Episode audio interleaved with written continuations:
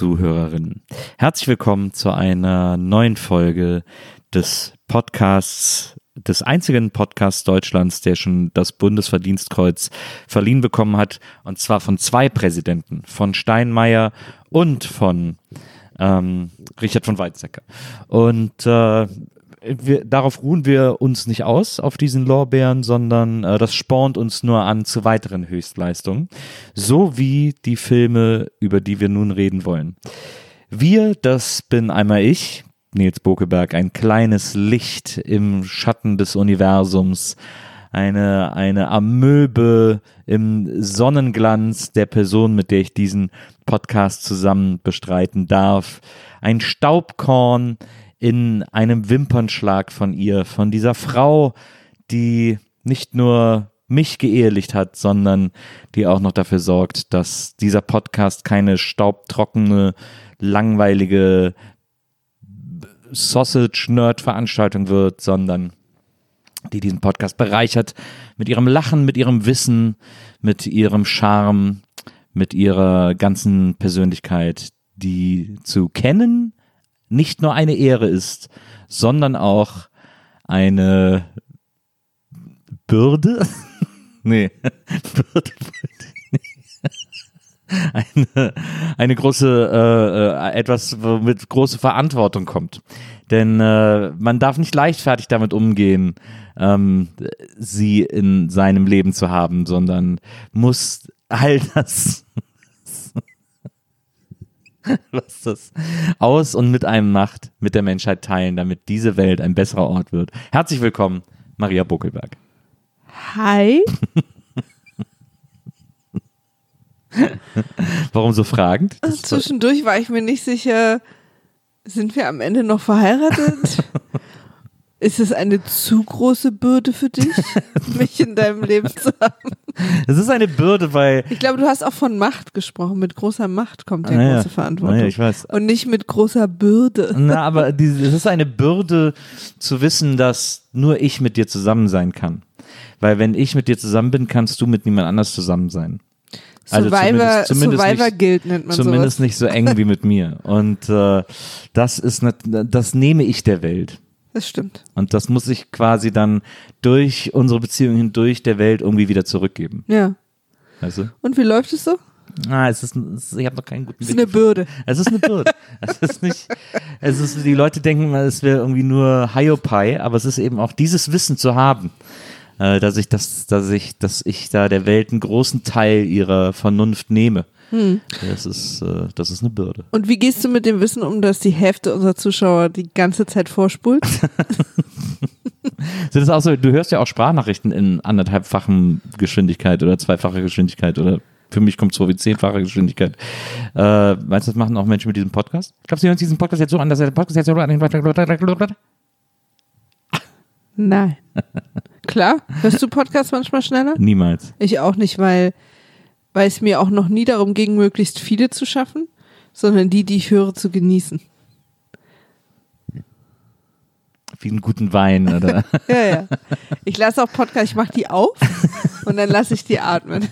Nee, aber weißt du, was ich meine? Also mir geht's quasi nicht darum, möglichst viele Podcasts zu schaffen, wenn ich Podcast höre, Ja. sondern den, den ich jetzt gerade höre, also die Podcasts sind dazu da, ähm, mich zu entspannen oder irgendwie mich zu unterhalten. Ja. Und deswegen habe ich, macht es für mich kein, also fühlt sich für mich nicht, also ich brauche das nicht, dass ich die schneller höre.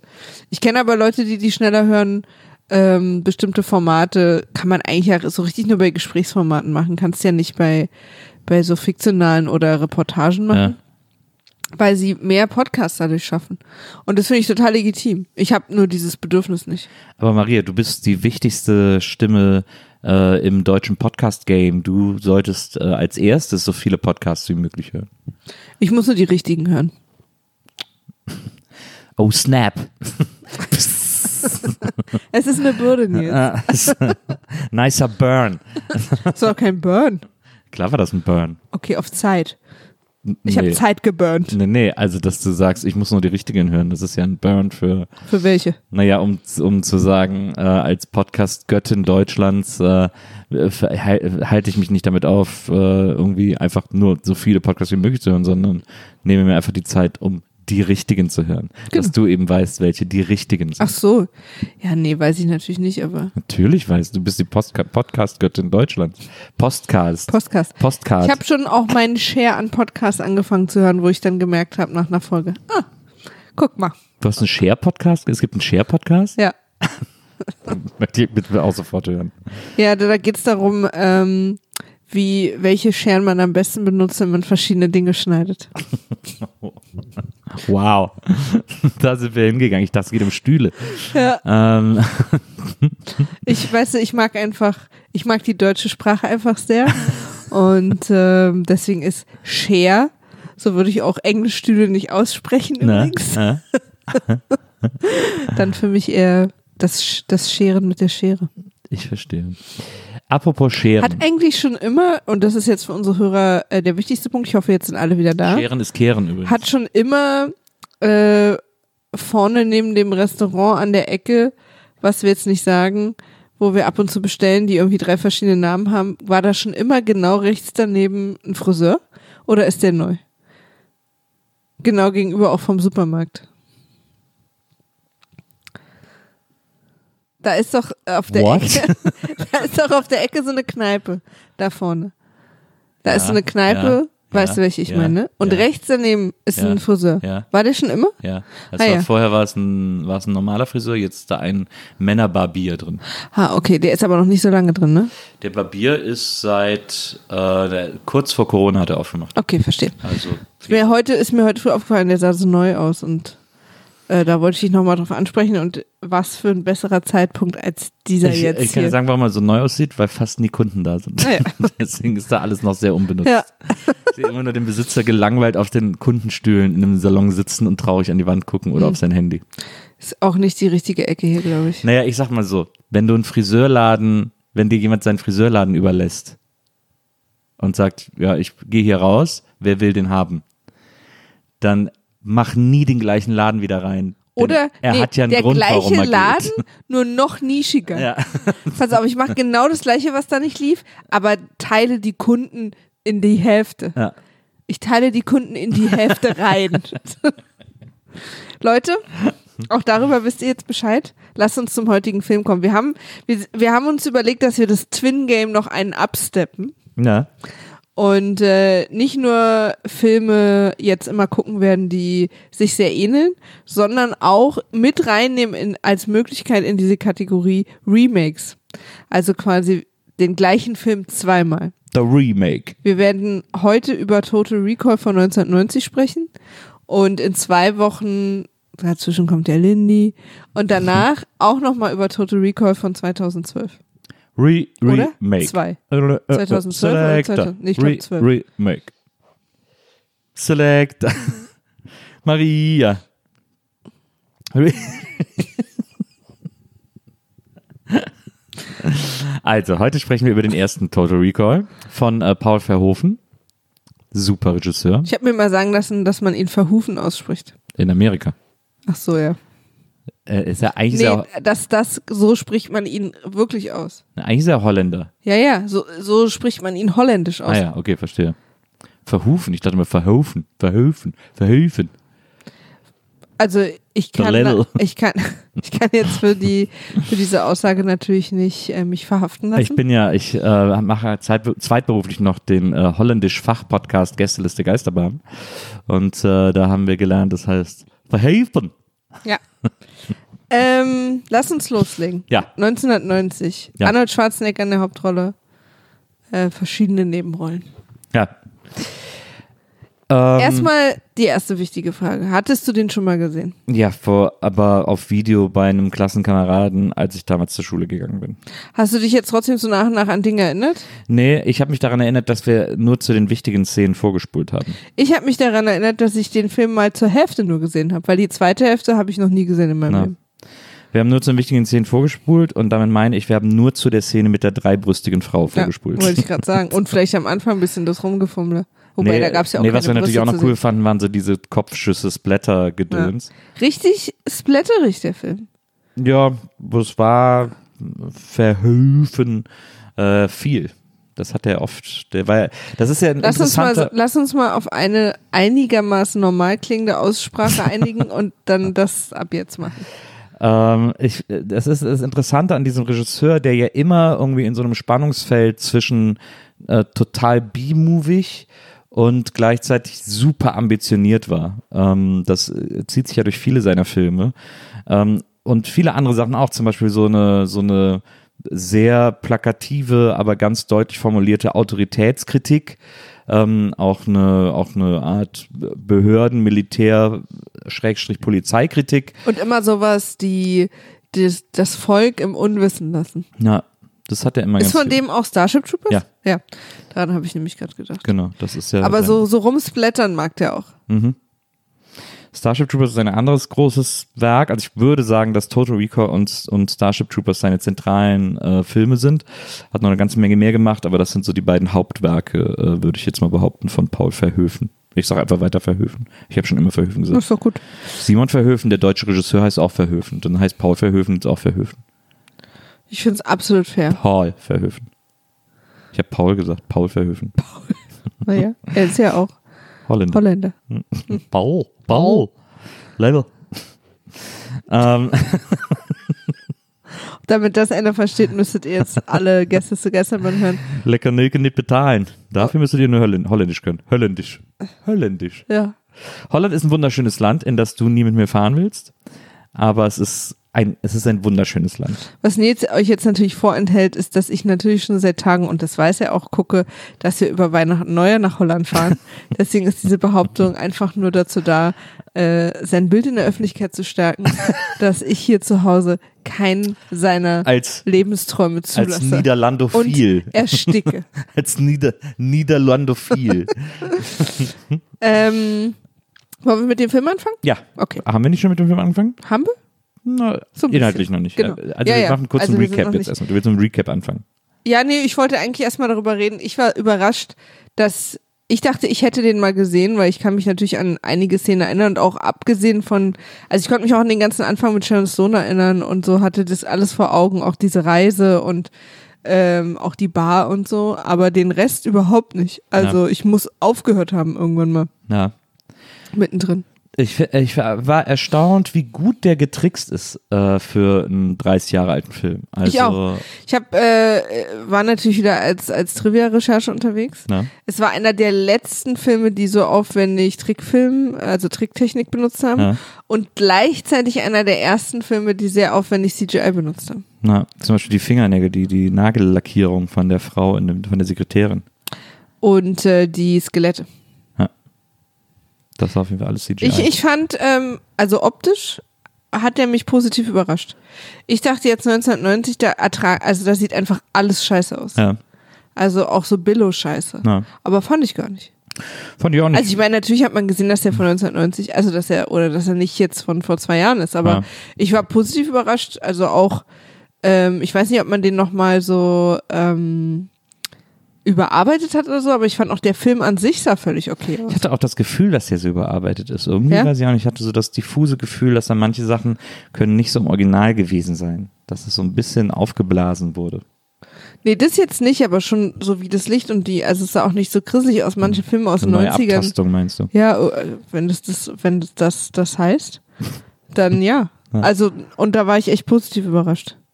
Ich finde äh, interessant darüber, darauf werden wir sicher noch im Einzelnen zu sprechen kommen, die Mischung, also ich habe nachgelesen, es wird im Film nicht erwähnt, aber es ist in der Presse und Ja. quasi Paul Verhoeven, Verhoeven Ja, hat es auch äh, bestätigt, der Film spielt 2048. ja. Und ich finde es interessant, diese Kombination aus manche Sachen wirken wirklich sehr zukünftig.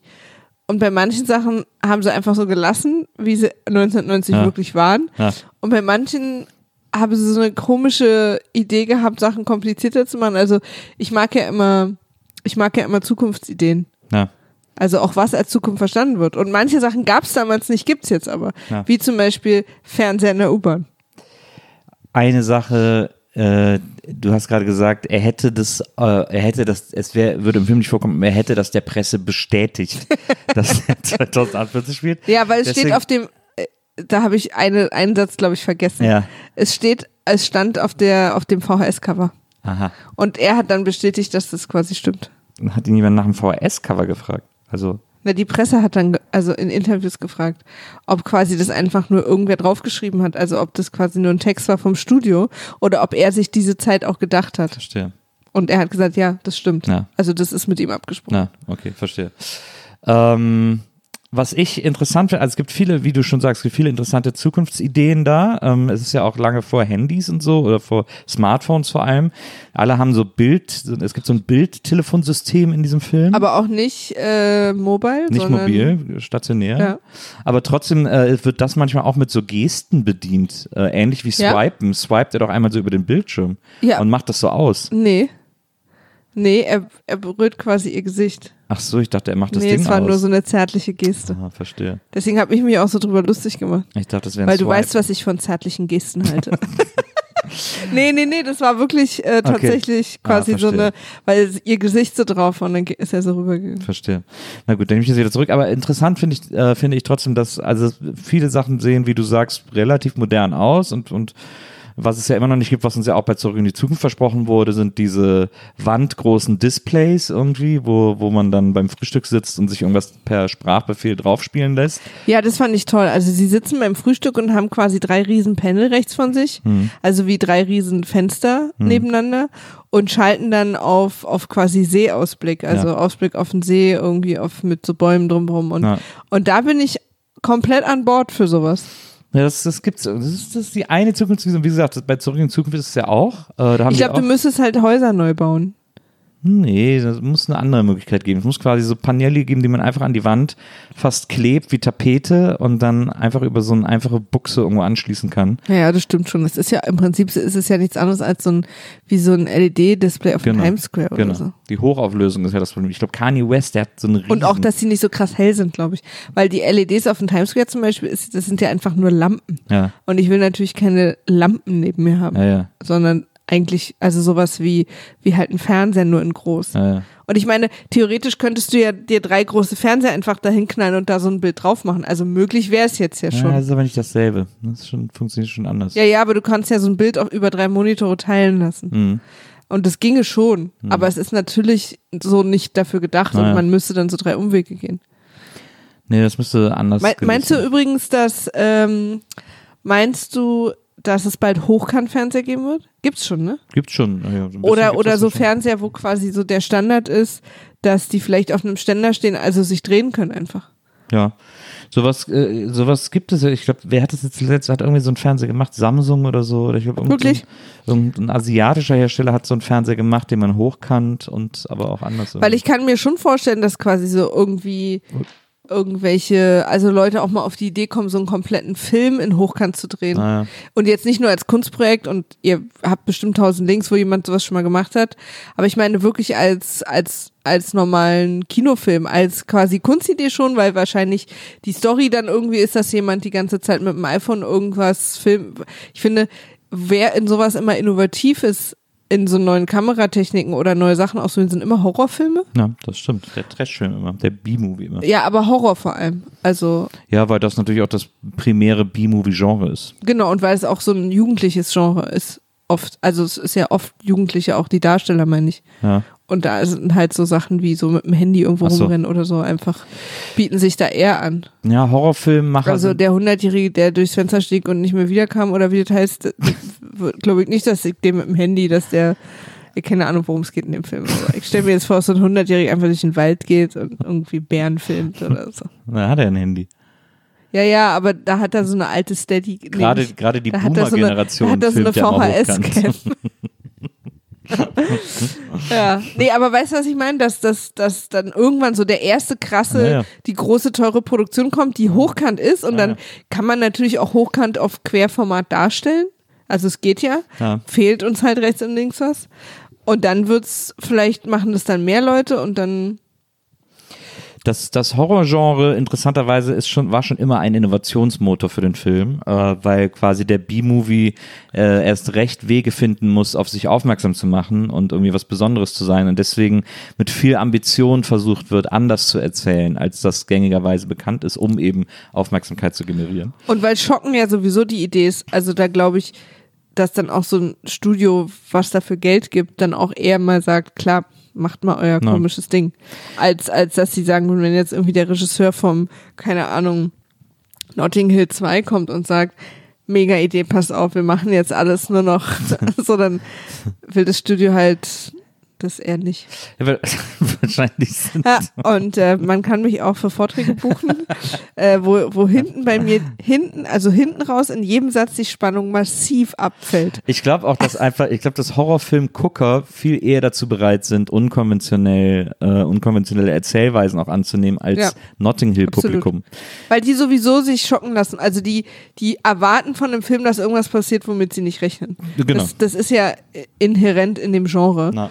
Und, ähm, und wenn ich Notting Hill 2 gucke, übrigens liebe ich Notting Hill, ich weiß nicht, ob das jetzt falsch rüberkommt, aber ich liebe ja. Ja. Notting Hill. Ja. Ähm, Sie sind also vom Magazin Ross und Reiter. genau, das ist wirklich ein guter Film. ja. ähm, dann will, will ich wahrscheinlich nicht überrascht werden. Na, Oder zumindest auf einer anderen Ebene. na. Aber wenn, wenn mir da jemand kein Happy End gibt, dann brenne ich das Kino nieder. Ich finde, der, der einzig andere, äh, der keine Horrorfilme macht und trotzdem überrascht, ähm, Ist M. Night Shyamalan. ist Edgar Wright. Nee, M. Night Shyamalan macht Ich ja- war auch ein Spaß. Weil das doch immer sein Ding war, dass hinten irgendwie so ein Ah, krasser ja. Twist kommt. Aber so Baby Driver zum Beispiel ist ja kein Horrorfilm und trotzdem extrem innovativ. Ist das von oder? M. Night Shyamalan? Nee, äh, Edgar Wright. Ach so. Oder Scott Pilgrim oder eben die Hot Fuzz Filme. Ja, es gibt doch auch, naja, Äh, also aber äh, jetzt, fang, jetzt, jetzt fängst du ja an, einfach Sachen aufzuzählen, weil natürlich, natürlich Das ist alles es, der gleiche Regisseur. ja, aber natürlich gibt es ganz viele andere Regisseure in tausend anderen Genres, die neuartige Sachen ausprobieren und Nee, die so überraschen viel. und Nee, gibt's so. nicht so viel, gibt's nicht so viel. Deswegen habe ich es ja jetzt Wie äh, fandst du Paul? hervorgehoben. Paul fand ich okay. Okay, Der war unterhaltsam. ich fand's super. Aber ist, ich glaube, Paul ist gar nicht Edgar Wright. Paul ist doch nicht Cornetto-Trilogie. Paul ist doch kein offizieller Teil der Cornetto-Trilogie, glaube ich. Aber die Cornetto-Trilogie sind ja nur drei Filme und Edgar Wright hat ja mehr als drei Filme gemacht. Naja, aber. Aber, und ich weiß ob Paul von ihm ist, keine Nee, Ahnung. Paul ist ja. Paul ist zwar Peck Frost, aber ist nicht Wright. Ich wollte einfach wissen, wie du Paul findest. Aber warum? Warum nicht? Haben wir kein Interesse mehr aneinander? warum wo kommt dieses Interesse genau jetzt her? Nils, das kann ich dir nicht sagen. Manche Dinge sind Weil in du meinem nicht Herzen. darfst, weil du sonst Nein, getötet manche wirst? Dinge sind in meinem Herzen und ich lasse sie existieren. Also kommen wir zurück zu, worüber haben wir nochmal gesprochen? Total Recall 1990. Total Recall. 2019. 2019. 2019. ähm, ja, also äh, genau, was ich noch sagen wollte, ist, äh, also äh, sehr schönes Set-Design immer, sieht, äh, sehen alle super aus, die Kulissen. Ich, ich finde, das Rotlichtviertel auf dem Mars ist ein- schon arg kulissig, also man merkt, dass das Ja, eine das. Soundstage ist. Aber ansonsten ist das, sieht das irgendwie Ja, vor, als sie durch die Gassen so gehen. diese ne? Gasse da, ja. Aber Ansonsten ist es mit sehr viel Liebe zum Detail. Es steht zum Beispiel, ich habe gesehen, äh, auf dem, in diesem Rotlichtviertel auf dem Mars steht ein Zeitungsautomat rum, auf dem steht Mars Today in einem Schriftzug wie USA Today und so. Also so sehr, sehr Liebe fürs Detail. Das ist schon, das ist schon echt gut gemacht. Ähm, aber ich möchte über ein, über ein Prop reden äh, in diesem Film äh, von den, von den Szenenbildnern, wo ich wirklich sagen muss, ist das bitte euer fucking Ernst? Zwischen all diesen sehr futuristisch anmutenden Bauten. Und ich finde, es ist eine gute Zukunft, die da dargestellt wird, weil es ist so eine dirty Future. Also die Sachen sind auch alle zum Teil irgendwie verrostet oder, oder dreckig zumindest. Es ist nicht so diese clean Future, wie die oft so aussieht, ähm, sondern da ist schon, da ist schon irgendwie guter Dreck überall. Also das finde ich, sieht super aus. Aber, Leute, was zum Fick habt ihr euch gedacht? Nils, bitte reiß dich zusammen, hier hören auch Nee, Kinder zu. ja, das ist aber in dem Fall äh, müssen ich bin die Kinder echt übrigens gespannt, weil ich habe überhaupt keine Ahnung, worauf das jetzt in, diese, in, hinausläuft. in diesem Fall müssen die Kinder das jetzt aushalten, denn äh, sie würden mir auch zustimmen, äh, wenn sie diesen Film gucken dürften, was sie natürlich erstmal nicht dürfen, aber ähm, äh, was bitte haben die sich gedacht beim Design der Autos in diesem Film? Ja, die Alle Autos. Autos in diesem Hab Film sehen wie völlig beschissene Seifenkisten aus. Es sind sieht die aus wie- wackeln alle total. Es sieht auch aus wie eine Reise zurück in die 60er. So, aber es sind alles Seifenkisten. Es sieht aus wie, wie wenn, nee, weißt du, wie es aussieht? Wie wenn sich äh, auf einer Expo in den 50ern ein Auto ausgedacht wurde. Ja, so aber sehen die aus. sind auch super eng, super klein äh, und super ungemütlich und sind alle nicht schnell. Alle Autos in diesem Film fahren irgendwie, Ja. sind so, sind so Rollator. Na, alle sind so eigentlich so eine, glaube ich, äh, in der Basis diese, diese Caddy-Dinger vom Golfplatz. Ja. Ja, aber es ist so diese, die haben sich null Mühe gegeben, die, die Chassis zu bauen. Was ist eigentlich die Mehrzahl von Chassis?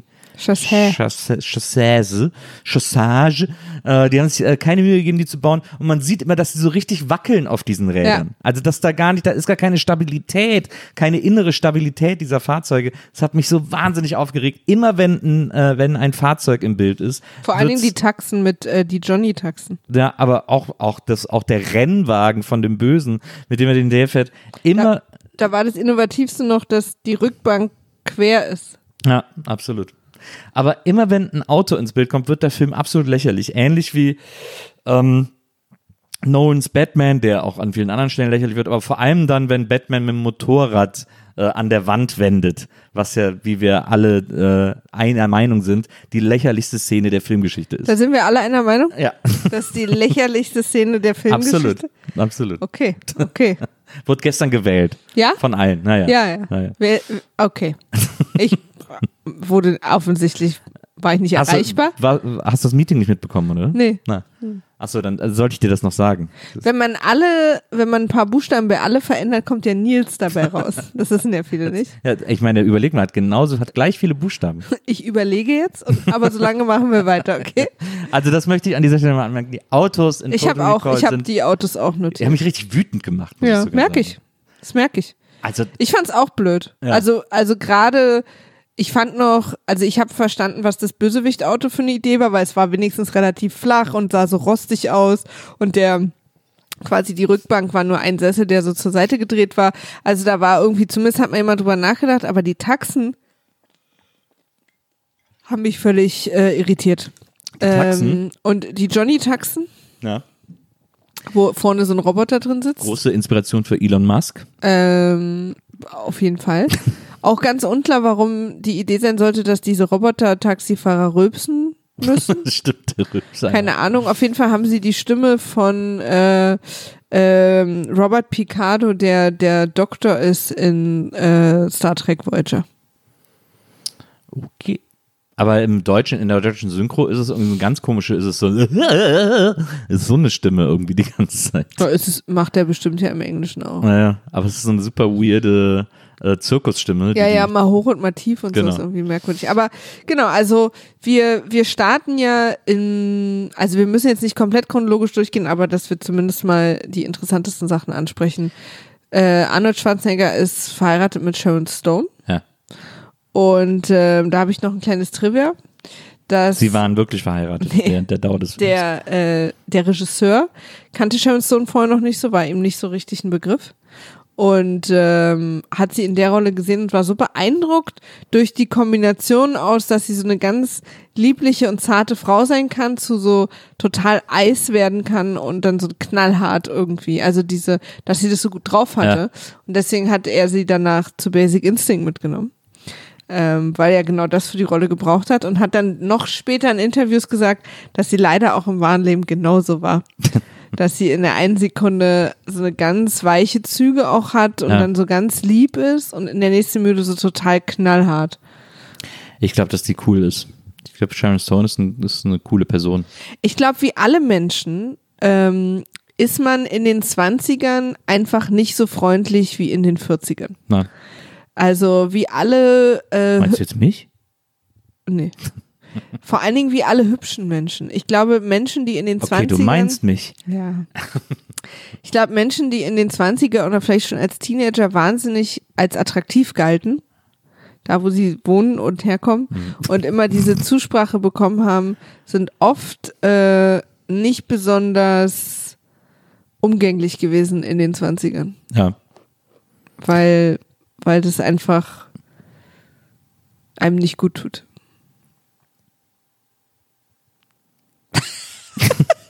Ich finde es gut, dass er jetzt kurz eine ernste Stimmung haben. Nee, und deswegen kann ich mir schon vorstellen, dass sie vielleicht, auch wenn sie jetzt zum, nehmen wir mal an, sie ist jetzt super cool, Ja. dass sie vielleicht in den 20ern ein bisschen ätzend war. Sie ist ja jetzt aktuell zu sehen in Ratchet, was ich unbedingt noch gucken muss. Die Serie auf Netflix über die Origin Story der bösen Krankenschwester aus einer Flug übers Kuckucksnest. Ähm, da spielt sie mit. Und ich, war sie nicht sogar mit Paul Verhoeven damals zusammen? Dann irgendwie mal eine Zeit lang? Keine Ahnung. Ich, ich glaube, da war irgendwie mal sowas. Auf jeden Fall, was mich fertig gemacht hat an dieser Morgens- und Frühstücksszene in der Wohnung, Ja. ähm, erstmal, ne, wir sehen ein ganz normales Ehepaar. Mhm. Ich fand ein bisschen schade, dass so doll geforeshadowed wurde, Ja, ehrlich gesagt. ja. ähm, dass quasi sie dann immer, wenn sie sich umarmt haben, so, so irgendwie mit so einem toten Blick an die Wand geguckt hat. Ja. Also, dass man so immer mitgekriegt hat, mit ihr stimmt irgendwas nicht. Das fand ich ein bisschen schade. ja. Weil ich hätte es schöner gefunden als, als Überraschung später und mich hätte es auch überrascht, also wenn ich den Film zum ersten Mal gucke. ja. Aber so wusste man die ganze Zeit schon, da stimmt irgendwas nicht mit ihr. Ähm, und er macht sich so einen Bodybuilder-Shake zum Frühstück, wo ich dachte, na, da hat doch jemand eine, eine Skriptnotiz gehabt. ähm, und was mich aber daran so fertig gemacht hat, er hat die ganzen Zutaten in so kleinen Glasschüsselchen, wie so, wie so kleine ähm, Ich habe hier mal was für Sie vorbereitet. Ja. Genau. Und die hat er so quasi um den Shaker rumstehen. So immer so ein bisschen Haferflocken, ein bisschen, also verschiedene Sachen. Ja. Und kippt die dann so nach und nach in den Shake rein, aber lässt immer ein bisschen drin. und ich frage mich warum. Weil das, also wenn er jeden Morgen sich diesen Shake macht, Mhm. erstens mal das vorher alle einzelnen äh, Zutaten in kleine Glasschüsselchen zu machen, ist voll aus dem Das- Leben Na, gegriffen. das könnte ja so eine Zukunftsmaschine sein, das wissen wir nicht. Was? Die diese Schüsselchen vorbereitet. Doch, das wissen wir. Weil Ja. wir da drumrum die ganzen offenen Tüten stehen Ja, sehen. das könnte ja so ein Roboter sein. Ab, ja. Und den haben sie uns aber vorenthalten. Und dass er dann aber, wenn er das quasi reinkippt, in diesen Schüsselchen nicht mal die richtigen Mengen drin hatte oder sich zumindest sagt, na gut, die einen Teelöffel, der jetzt hier noch drin ist, kippe ich auch noch rein, sondern immer so ein bisschen was drin lässt. Als wäre das so eine scheiß Rocket Chef äh, Werbesendung. Das fand ich eine Frechheit. Aber vielleicht, Und ich habe mich da richtig dran aufgehangen, weil ich das total aber vielleicht äh, lässt er immer so ein bisschen übrig, weil er irgendwie äh, dann so, wenn er mit dem Frühstück fertig ist und mit seinem Workout und so, dass er sich dann noch so einen Mini-Shake macht. so als Amüs-Girl. Ja, du bist aus dem Ami-Skill, ey. Absolut. Nils hat es aufgeklärt für mich und deswegen bin ich ähm, total happy. Er geht dann arbeiten. Er ist äh, Bauarbeiter Ja. und äh, das ist eine Sache, In irgendeiner Mine. wo man sich überlegt hat, lass doch mal gucken, dass das in der Zukunft, weit in der Zukunft immer noch genauso ist. Schlagbohrer. Presslufthammer. Presslufthammer. Keine Kopfhörer auf, gar nichts. Ich muss mal Einfach sagen- irgendwo draußen zehn so Typen nebeneinander mit Presslufthammer. Ich muss aber sagen, dass äh, Schwarzenegger, der in dem Film wirklich extrem, also wirklich massiv grimassiert, muss man sagen, äh, zu verschiedenen Situationen. Grimassierung. Ja, ähm, ich äh, finde, dass äh, er bei dieser, in dieser Bauszene, wo er da mit dem Pressefirma steht, wahnsinnig cool aussieht. Er hat da so ein, so ein, so ein T-Shirt, das aber nur so Dreiviertelärmel hat und so, wo seine Arme auch gut zur Geltung kommen und es sieht aber irgendwie so cool aus. Also ist ein cooles Drei Outfit. Viertelärme gehen aber bis zur Hälfte Äh, achso, ich vom ich, Unterarm. ja, ich meine quasi ein Achtelarme oder so. Also nicht, nicht normale T-Shirt-Ärmel, sondern hohe T-Shirt-Ärmel. Ähm, und, äh, und er sieht irgendwie wahnsinnig cool aus in diesem Outfit und so. Ich bin, ich finde so Muskel-Dudes immer irgendwie super unsexy, aber da sieht der super cool aus, finde ich, auf dem, in dieser Bauszene. Kann ich nicht, Irgendwie ist das Outfit da kann cool ich nicht mitgehen. Finde ich nicht. Ja. Aber ich verstehe, was du meinst. Ich habe es mir sogar extra notiert, so, so beeindruckend cool fand ich Hm. Ich finde aber, eh, er hat einen ganz coolen Style in dem Film. Auch so, als er zur Arbeit geht, hat er so ein langes rosa Hemd und da drüber so eine grüne Jacke und so. Das sieht irgendwie so ein bisschen, es sieht fast, er sieht fast, als wäre es der gleiche Kostümbildner wie bei Bill und Ted. Äh, und, es, und es ist irgendwie so untypisch für ihn. Es war, es war irgendwie cool, fand ich. Ich fand irgendwie cool, weil ich das nicht erwartet hätte für 1990, wie, wie diese Wand aussah, wo immer die Skelette langgelaufen sind. Ja. Ähm, also da im Prinzip stellt euch, falls ihr den Film nicht gesehen habt, stellt euch es so vor, dass irgendwie in der U-Bahn, bevor man in die U-Bahn reingeht oder in irgendwelche anderen äh, Verkehrsmittel, äh, öffentlichen Verkehrsmittelsachen, gehen die Leute an so einer Wand vorbei, die quasi wie so eine Röntgenwand ist und dann sitzen dahinter so Dudes, die quasi dann die Skelette der Leute sehen und dann kommen die Leute vorne normal wieder Und sehen die, ob raus. die Waffen haben oder irgendwas Illegales bei sich tragen. Genau, genau. Und das sah irgendwie cool aus, fand ich. Ja. Also auch, da ist dann auch ein Hund lang gelaufen und so. Das Ja. irgendwie, das hat mir gefallen.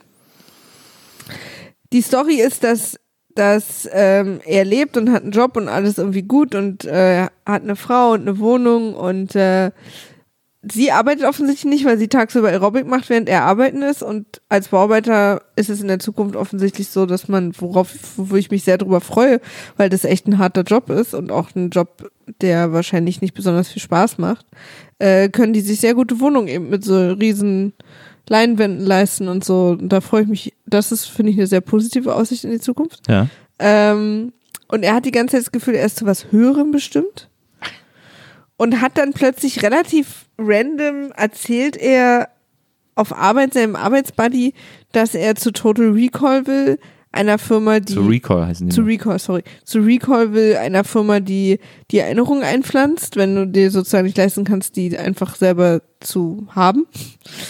Und wir hören da in dem Moment das erste Mal davon, dass er darüber nachdenkt.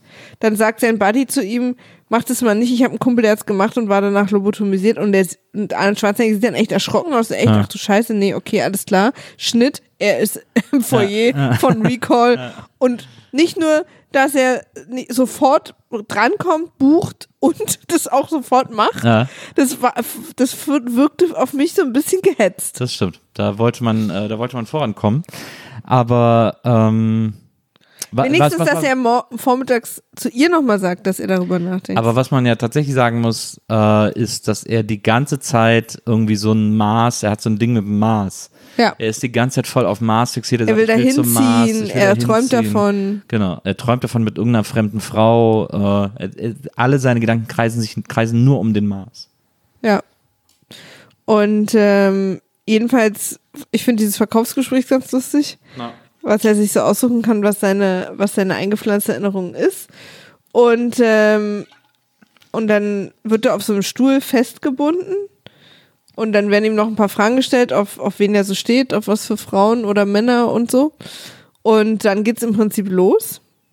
Und er hat gebucht, dass er den Mars als Geheimagent Ja. äh, besucht.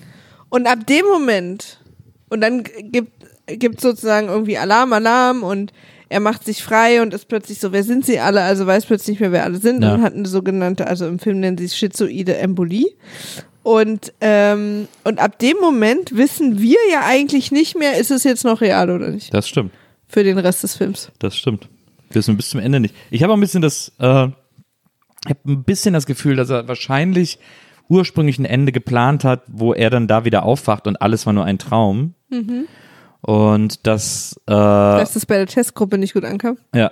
Und es wahrscheinlich sogar, so- es könnte ja sogar on a negative note enden, dass dann Sharon Stone wirklich diese Agentin ist und sie ihn einfach wieder alle seine Erinnerungen gelöscht haben, um ihn ruhig zu halten, sozusagen. Das wäre, glaube ich, eher so das Ende. Es hat, hatte ich so das Gefühl, dass das irgendwie so fehlt. Oder er das, dann wieder so schweißgebadet weil, aufwacht. weil das am. Ende so krass, äh, am Anfang so krass als Klammer aufgemacht wird an dieser Ja. Stelle und dann am Ende überhaupt nicht mehr drauf Bezug genommen wird. Ja. Na, Ähm, einmal mit dem einen Satz, naja, den er am gut. Ende sagt, ich, was, was ist, wenn das hier alles nur ein Traum ist? Und sie sagt dann, dann küss mich, bevor du Naja, aufwachst. genau. Es war auch so unpassend, dass sie sowas sagt, finde ich. na, Ähm, aber das ist im Prinzip, glaube ich, ähm, bis hierhin ist es sozusagen Realität. Und ab jetzt wissen wir nicht mehr. Entweder stimmt es, dass es nicht geklappt hat hm, und alles, was wir jetzt sehen, ist Realität, oder das ist das, was er gebucht hat. na, genau. Ganz unklar. Müssen wir jetzt, da müssen wir jetzt so oder so mit leben. Ja. Ähm, er, geht dann irgendwann nach Hause. Ganz kurz noch, ich fand so lustig, als er bei Recall ist und Ja. quasi sagt, was er will. Ja, Und der, der Typ, der ihm das verkauft hat, ihm noch ein paar weitere Optionen nennen will. ja, Was ja, also Optionen sind ja eigentlich eine gute Sache, wenn man, gerade wenn man so wie er genau die Vorstellung hat und er nur einfach ihn unterbricht, keine Optionen. Naja, das sagt er ja, weil er will jetzt nicht so ein Verkaufsgespräch, weil der Typ die ganze Zeit nur Extras reinbuttern will und die kosten ja alle. Ja, aber dann sagt er ihm das nächste extra trotzdem und er sagt sofort ohne weiter nachdenken, okay, das nehme Siehst ich. du ja, siehst du, deswegen wollte er vorher nicht noch weil, mehr er, Optionen weil er haben. sich sehr gut kennt. ja, weil er weiß, dass er da sofort schwach wird, wenn ihm das Ja. gut verkauft wird. Aber ähm, genau, und dann jedenfalls wacht er dann irgendwie auf und hat irgendwie das Gefühl, also dass er, also äh, irgendwas ist mit seinem Gehirn passiert und die, die, die Frau oder die, die Ärztin, die ihm diese, diese ähm, Erinnerung einpflanzen will, sagt dann zu dem Chef, der dann angerannt kommt, wir haben noch nicht mal angefangen. Ja. Und er ist jetzt hier so ausgeflippt und weiß nicht mehr, wer er ist oder wer wir sind und so. Und dann kämpft er sich halt frei und haut halt ab. Genau. Nee, er wird dann betäubt und wird dann in ein Taxi gesetzt. Er wacht ja im Taxi. Ach ja, richtig. Und sie wollten die Erinnerung an diese ganze Sache löschen, ihm das Geld wieder erstatten. Genau. Stimmt, stimmt, stimmt. Genau. Und äh, stimmt, er wacht ein Taxi auf und fährt dann aber nach Hause. Mhm. Nee, stimmt nicht. Doch, das Taxi fährt ihn nach Hause. Trifft er nicht erst noch seinen Ja, Arbeitskollegen? unten und, vor der Tür. ach, das ist da quasi, ja, stimmt. ja, das ist dieser Wohnkomplex. genau, und lebt. dann locken die ihn irgendwo hin und dann bringt er einfach sofort vier Leute um. Ja, Also sein Arbeitskollege und noch drei andere Dudes halten ihn quasi fest und sagen, wir wollten auf dich aufpassen, ja, bla bla bla. Und es kommt zum Kampf ja. und er bringt die einfach sofort knallhart alle vier um. Na, Also da gibt's auch kein Vertun. nee. Da ist kein, äh, das ist oft, und das hat da auch, das ist kein Trauma für ihn. Also, Na, das Interessante ist ja, was wieder in unsere Theorie einzahlen würde, ähm, dass die Ursprungsversion so gedacht war, äh, dass das alles Was ein ist Traum denn unsere ist. Theorie? Naja, dass eigentlich alles der Traum ist. Okay. Und, ähm, und wenn das am Schluss aufgelöst würde, dass es wirklich alles nur ein Traum war, dann wäre es quasi auch moralisch für den Zuschauer nicht so schlimm, dass er jetzt einfach ohne Ende die Leute abknallt äh, oder Leute oder andere Leute. Es gibt ja auch so eine Szene, wo er flieht und dann auf so einer Rolltreppe steht und einfach so einen Zivilisten als Schutzschild nimmt von für die ganzen Leute, die auf ihn schießen. Ich dachte, das war auch ein Böser. Nee, nee, das war so ein Zivilist, Sichi? dachte ich. Bin ich jetzt nicht 100% sicher, aber ich glaube, der stand einfach vor ihm auf der Rolltreppe. Aber Der hatte doch so einen komischen Gürtel. Ich dachte, das wäre auch einer von den Bösen, die er sich einfach. Ich dachte, es wäre einfach ein Zivilist gewesen. Ah ja, naja, auf jeden Fall sein. nimmt er den so als Schutzschild äh, vorne hin. Ja, und so. wie, und wenn, wenn quasi das, nehmen wir mal an, es ist nicht fake oder kein Traum, den wir gesehen haben, waren die vier ja eigentlich Kumpis. Die ersten vier, meinst Ja. du? Ja. Ja, die anderen drei schienen jetzt nicht so Kumpis von ihm zu sein. Es war nur sein, Naja, aber so, er meinte, ich bin hier gebracht worden, um dich zu beschützen. Ja, aber Ach so, ich glaub- nee, du meinst auch von den Bösen. ja, ja. Ah ja, okay, Der ich dachte quasi. Sein Kumpi ist von den Bösen Stimmt, weil die anderen wussten worden. ja gar nicht, dass er überlebt hat. Genau. Ah, ja, ja, stimmt. Okay. So, und dann ist auf jeden Fall. Ich habe noch so viele Fragen. dann würde das, dann würde das alles darauf einzahlen, dass man am Ende sagt, na gut, war ja nur ein Traum, dann ist es ja nicht so schlimm, dass da Leute durchsiebt werden, sozusagen. das Einzige, was übrigens der Regisseur jemals mal bestätigt hat, Ja? Ist, also er hat sich dazu nie geäußert, nur gesagt, die ersten 20 Minuten sind auf jeden Fall real. Mehr hat er nicht gesagt. Ja, okay, bis er in dem Ding ist. Ja, ja, genau. Ja, Ja, ja. meint natürlich. Also, Ja, ja. ja, weil an, es gab wohl auch Leute, die die Theorie haben, dass quasi alles. Okay, verstehe. Ähm, ja, also so, deswegen, ich glaube, dass da das Ende, dass das Ende verloren gegangen ist ähm, oder weggeschnitten wurde oder. Das habe ich nicht in der Trivia gefunden. Ja, aber scheint mir trotzdem irgendwie Hm. schlüssig zu sein. Sei, äh, sei es wie es ist. Sei äh, es, wie es ist. er kommt dann nach Hause und dann kommt er in die Wohnung und seine Frau, Sharon Stone, was ist denn los? Und er macht sofort über Licht aus und so. Sie trainiert gerade mit einem Hologramm Tennis. Ich glaube, es ist eine große Tennisspielerin, ihr Hologramm da ist wahrscheinlich irgendwie. Aber wir beide als, als äh, Tennisexpertin Ja, wissen natürlich. Nicht Navratilova genau. oder so. Auf jeden Fall äh, kommt sie dann in die Wohnung und dann äh, ähm, äh, macht er über Licht aus und sagt sie, was ist denn los? Und er sagt, ja, ich werde verfolgt, bla bla.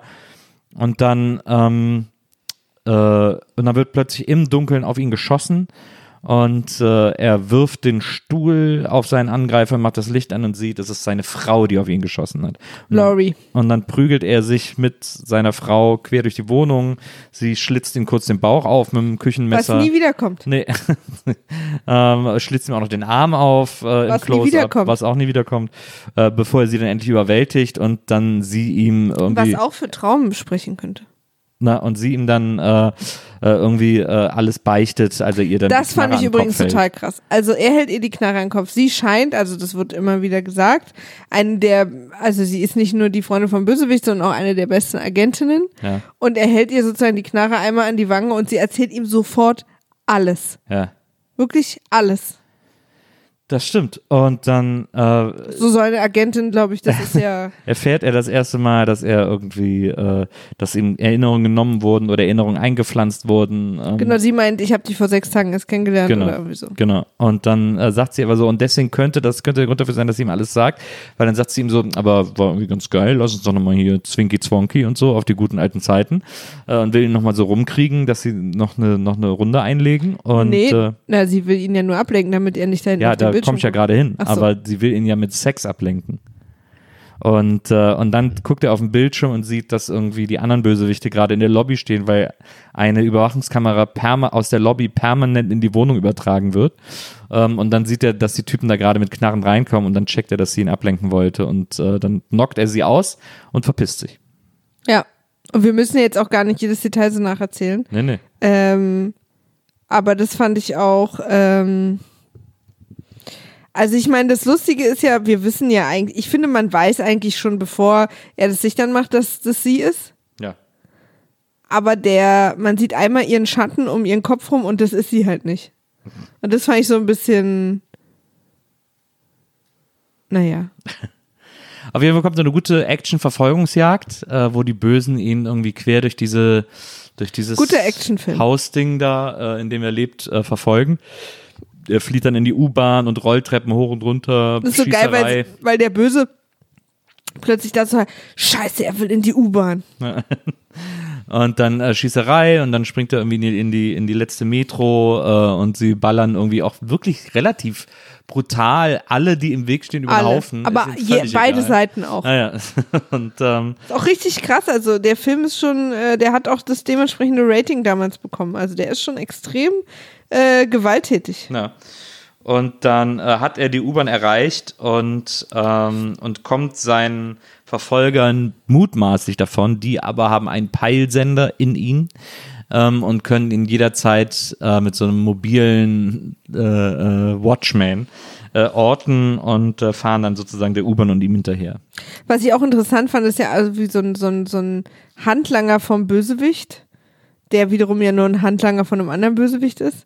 Aber der ist so geil frech zu ihm. Ja, Das finde ich irgendwie gut. Das stimmt. Das ist der, der immer den, den Peilsender verfolgt. Ja. Das ist, glaube ich, soll so ein bisschen der Techie sein bei denen. Ja, ja. Er hat auch eine, so, eine, so eine krasse Brille auf. Dann äh, flieht äh, Schwarzenegger in so eine Wohnung, wo er von so einem Typen antelefoniert wird. Nee, er flieht ins Ritz-Hotel. Ist er da schon im Ritz? Ist er nicht? Ach nee, stimmt. Hä, aber woher weiß denn der Typ, wohin er ihn antelefonieren soll? Obwohl doch, er flieht erst ins Ritz, das andere ist ja das Hilton. Genau, richtig. Er fliegt, nee, genau, das ist ja, das habe ich mir nämlich aufgeschrieben, weil das Ritz ist in der Zukunft nämlich ein schäbiges Hotel. Genau. Dass das so ein bisschen so hahaha. ähm, aufgenommen ist der Film übrigens in Mexico City.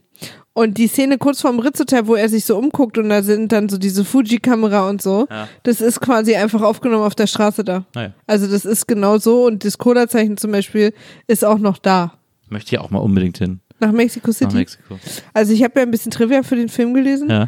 Und ähm, ich weiß nicht, wie das mittlerweile ist, aber die Filmcrew äh, hat da total Schwierigkeiten gehabt, weil die, weil ähm, die Luft da so schlecht ist, dass wenn du das nicht gewöhnt bist, du echt Atemschwierigkeiten hast. Äh, und die Ärzte, die sie am Set mit dabei hatten, haben halt gemessen, das ist, als würdest du zwei bis drei Packungen Kippen am Tag rauchen.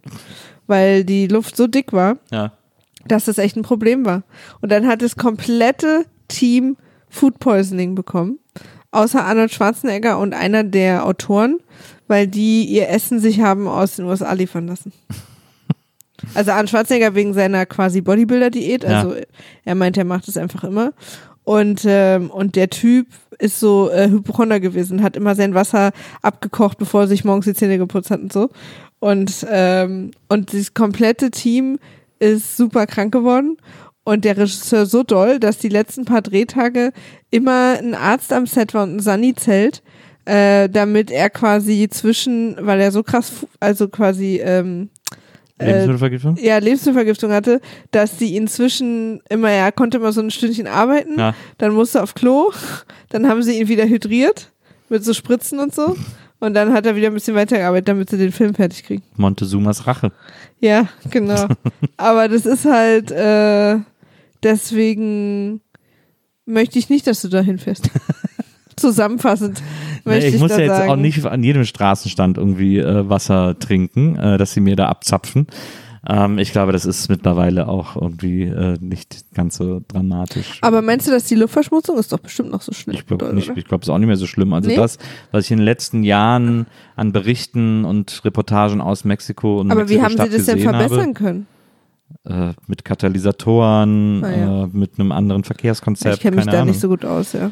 Ähm, also äh, es ist ja immer noch eine Stadt mit Problemen, aber ich glaube mittlerweile sind die eher gesellschaftlicher Natur. Als, äh, aber ich fand es interessant. Wir haben doch zuletzt haben wir irgendwo gesehen, ich weiß gar nicht mehr wo, haben wir so eine Doku gesehen, in der die erzählt haben, dass ähm, dass Pizza so eine große Spezialität in Mexiko ist, weil die italienischen Ersteinwanderer Stimmt. die damals mitgebracht haben und jetzt Stimmt. gibt es so eine mexikanische Variante dicke- der Pizza, genau, die die da immer Dicke essen. Pizzen und so auch so oft und so eine Art Calzone auch. Genau. Mhm. Und das fand ich mega interessant. Stimmt.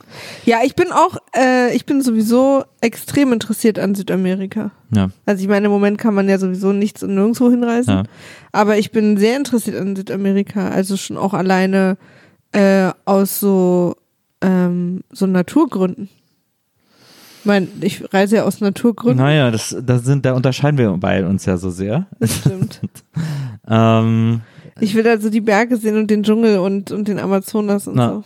Bud Spencer hat ja eine Autobahn mitgebaut durch den äh, südamerikanischen Dschungel. Hm, Das klingt, ist ja eine super Sache bestimmt. In den 50er Jahren ist er dann darüber und hat dann da mitgeholfen und dann wurde es ihm irgendwann Fahrt und ist er wieder zurück und hat angefangen, Filme zu machen. Geil. Ähm, aber Okay. äh, ich meine, vielleicht lässt sich das irgendwie miteinander verbinden. Dein Naturding und mein äh, Stadtding äh, in Südamerika. Ja. Haben, zuletzt haben wir beide so ein geiles Video gesehen. Ähm, auf, äh, ich glaube, auf Instagram war das beim Spinatmädchen, äh, eine, eine Instagramerin und Twitterin, der ich sehr gerne folge, die aber nur über Disney ähm, äh, äh, bloggt und berichtet und, und Instagramt und so. Ich glaube, Deutschlands größte Disney-Expertin ist das.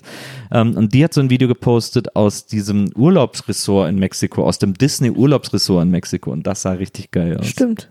Das sah richtig geil Da aus. das könnten wir tatsächlich zusammenkommen.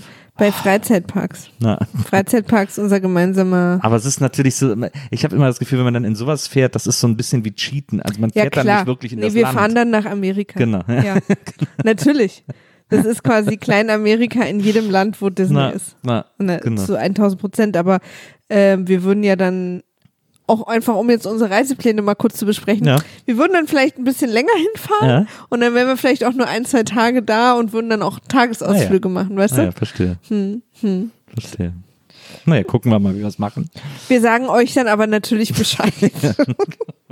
Jetzt kommt die fantastische Szene, wo ich nicht so richtig sicher bin, ob der Film, wie ernst eigentlich der Film sein soll. Das habe ich nicht ganz verstanden zwischendurch. Und ich glaube, da ist auch so eine, ähm, in der Trivia eine kleine Info dazu versteckt. Der ursprüngliche Autor der Geschichte und der Regisseur haben sich, äh, sind äh, quasi, äh, had a fallout, wie sagt man das? Also haben sich verstritten weil der ursprüngliche Regisseur, für den war das eigentlich eine dunkle, aber auch lustige Satire. Ja. Und der äh, Ver, Verhöfen hat eher einen Actionfilm draus gemacht, um, und das hat er auch ganz offen gesagt, ähm, um eher sozusagen dem Hauptdarsteller gerecht zu werden und den Talenten des Hauptdarstellers. Weil eigentlich waren auch ganz andere ähm, Hauptdarsteller vorgesehen. Also es war gar nicht vorgesehen, dass das so ein krasser Action-Star-Film wird. Ja. Und da haben die sich sehr gestritten. Und ich glaube, dass solche Sachen, also dass bestimmte Sachen dann einfach übrig geblieben sind. ja. Ich finde, man, da- das hat schon, diesen Satire-Geschmack hat es schon auch immer noch. Ja, das stimmt. Ähm, Aber halt, dass er natürlich, äh, er soll halt sich ein nasses Kopftuch, äh, ein nasses Handtuch im Kopf legen, damit das äh, Signal von seinem Chip irgendwie abgedämpft wird.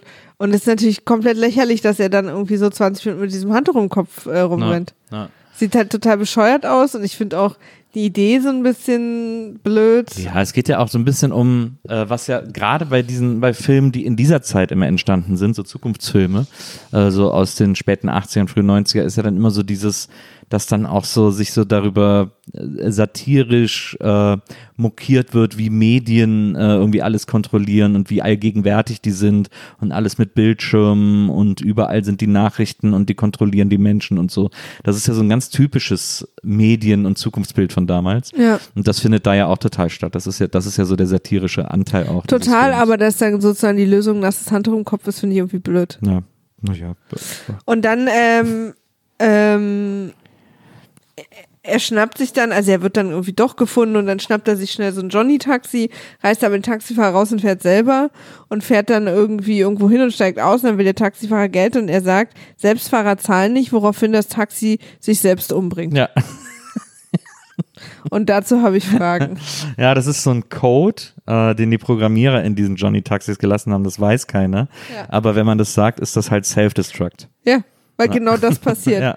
Er will dann so, zahlen Sie bar oder mit Kreditkarte? Und er sagt dann, Se- Selbstfahrer zahlen nicht, steigt aus und dann macht er noch so, fährt gegen die Wand und explodiert. Das ist irgendwie so eine Art Easter Egg. Und dann ist er noch so in den Flammen und sagt noch so, Das war eine Bombenfahrt. Genau, das ist eine Bombenfahrt.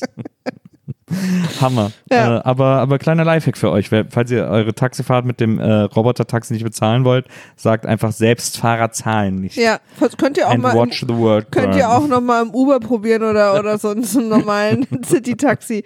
Mal gucken, was passiert einfach. Das stimmt. Gibt's eigentlich Lift noch? Äh, weiß ich gar nicht. Also äh, hier gab es es ja nie. Äh, in Amerika weiß ich nicht. Ja. Ähm, dann äh, kommt, äh, nachdem das Taxi sich zerstört hat, ist äh, Schwarzenegger in so eine Ruine und endlich, hat endlich Zeit, den Koffer auszupacken, den er im Ritz bekommen hat. Und äh, da ist unter anderem ein kleiner Monitor drin, den er anschaltet. Ist das denn ernst? Was denn? Ist das gerade ironisch gemeint?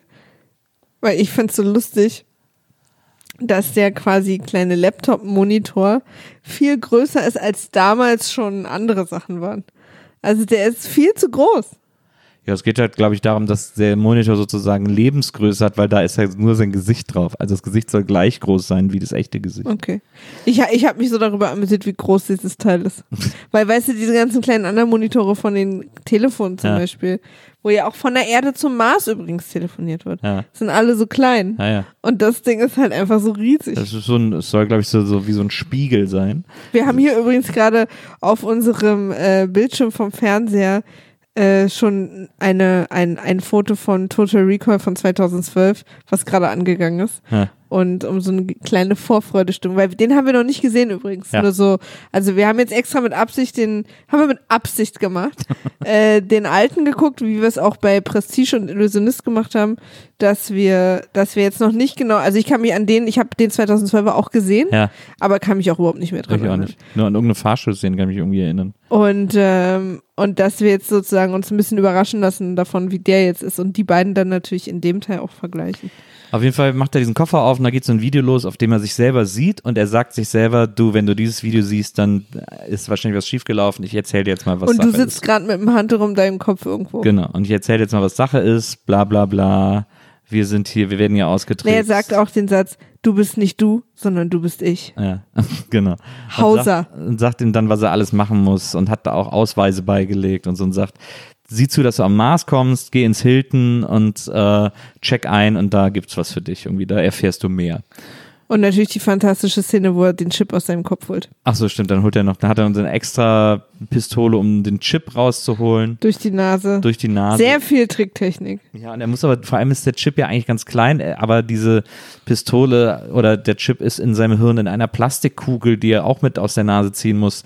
Ähm, und es Genau, und dann verfüttert er das Ding an die dramatisch. Ratten, die da wirklich zuhauf um ihn rum abhängen und ähm, haut ab und äh, fliegt zum Mars. Genau. Und auf dem Weg zum Mars, äh, um an der Sicherheitskontrolle vorbeizukommen, hat er ein, äh, ein Trickkostüm, in dem er aussieht wie eine große Frau. Da ist er aber schon auf dem Mars. Achso, stimmt, auf dem Mars, also gerade einchecken wir auf dem Mars, als er Genau. gelandet ist. Und äh, hat er so, so, eine, so eine Frau. Und äh, das ein super aufwendiges Kostüm, extrem große. äh, Eigentlich ein einzelner Roboter. Robotertechnik, Ja. ein Kostüm, das um ihn rum äh, geht. Um seinen sozusagen. Kopf. Um seinen Kopf herum, aber auch um seinen Körper. Das sieht ja aus wie so ein Frauenkörper quasi. ich glaube, alles das ist quasi einfach nur wie so eine Art Fettsuit. Ich glaube, ja, ja, genau. das, Ja, ja, aber es ist ja der alles Roboter Kostüm. ist quasi nur, ja, ja. Ach so, ich dachte, aber der Roboterteil geht Ist quasi bis Kopf. zu seinem, bis zum Bis zu Brustansatz. Genau. Und, äh, und äh, also wirklich höchst, höchste Supertechnik aus Voll. dem Jahr 2048. Voll. Ähm, also technisch versierter geht's gar nicht. Sieht absolut 28 realistisch Jahre noch aus, Zeit dafür, Leute. aber kann nur zwei Worte sprechen. Ja, zwei das Wochen. ist das große Problem. Ja, und, und nicht nur das, sondern wenn man was anderes fragt, worauf zwei Wochen keine gute Antwort ist, zerstört sich auch dieser Computer. Nee, sagt er erstmal nochmal zwei Wochen. Ja, ja, aber fängt dann schon an, sich selbst zu Ja. zerstören. Und das finde ich so gut, dass es quasi eine ganze Menge Sätze gibt, die man aus Versehen sagen kann, die- die machen, dass sich Roboter selbst zerstören. So auch wie der. Also die Idee ist, dass, dass, dass er um seinen Kopf rum einen anderen Kopf baut, der ein einzelner Roboter ist und aussieht wie eine dickere Frau und Sachen sagt. Ja. Zwei Wochen. Ja. Vielleicht auch noch drei, vier andere Sachen. Es scheint also auf, auf ganz minimal. Und natürlich hast du da recht, als dieses Ding auch aufgeht, das klappt dann so nach und nach Ja, auf. ja. Also es sieht wirklich Hightech vom Feinsten, wie man so schön sagt Absolut. äh, aus, dass, dass man denkt, wenn man sich schon diese Mühe gibt, dass ein Kopf wie ein Mensch aussieht Ja. und aber komplett Roboter ist, so einzeln funktioniert mit einer Stimme, kann man ja auch eigentlich zwei, drei Sätze mehr programmieren oder die Person drin antworten lassen. Ja, also vor allem auch, weil er, er dann, er zieht den Kopf dann aus und wirft ihn den Soldaten zu, weil der Kopf nämlich Übrigens praktischerweise. immer lustig, wie viele Wachsköpfe man sieht in diesem ja, Film. aber weil der, weil der Kopf praktischerweise auch eine Bombe ist. Ja. Und er wirft ihn dann äh, den Soldaten zu und sie halten ihn im Kopf und gucken den Kopf an. Der Kopf sagt dann Ja, irgendwas, irgendwas. anderes als zwei Wochen. Genau. Also der sagt dann ich glaube, irgendwie er kann auch mehr als zwei Wochen sagen. Er kann schon auf verschiedene Sachen reagieren. Aber da kam halt eine Frage, die er nicht kannte. Aber dann antwortet er doch nicht zwei Wochen. Das ist völlig unlogisch. Weil er dann seine, diese Frage, die er da gestellt bekommen hat, seine ganzen Synapsen durchgebrannt. Und deswegen das- wiederholt er das ist jetzt. einfach super unlogisch. Es ist total bescheuert. Es- Es sieht mir auch wie so eine komplette Ressourcenverschwendung Da bin ich richtig aus. wütend geworden, Ja, weil ich auch denke, wir können ja jetzt schon, siehe Mission Impossible, quasi Masken uns einfach auf unser Gesicht ziehen. ja. Dann brauche ich das doch auch gar nicht. ja, da gab es ja die Zukunftsvision Mission Impossible noch nicht. Also die Gegenwartsvision Stimmt. für die Zukunft gab es da noch, Jetzt bringe ich gab's hier in der Vergangenheit noch nicht. Jetzt bringe ich hier Zeitlinien durcheinander, Allerdings. Leute. Aber, aber das, das der, also das ah, Mission so, Impossible hat angefangen mit dieser Maskensache. Naja. Ja, naja. Eigentlich hat Scooby-Doo damit angefangen. Okay. Es Immer am Ende von Scooby-Doo. Haben immer die Leute ihre Maske abgezogen. Und es hätte auch funktioniert, wenn ihr verdammten Kinder nicht gewesen wärt. Sehr lustig übrigens, haben wir gestern eine Folge Community gesehen, wo äh, Cheng versucht, äh, wo Cheng irgendwie in so einer Situation so die Hand so anmacht, dass er versucht, seine Maske abzuziehen und dann sagt, das ist gar keine Maske.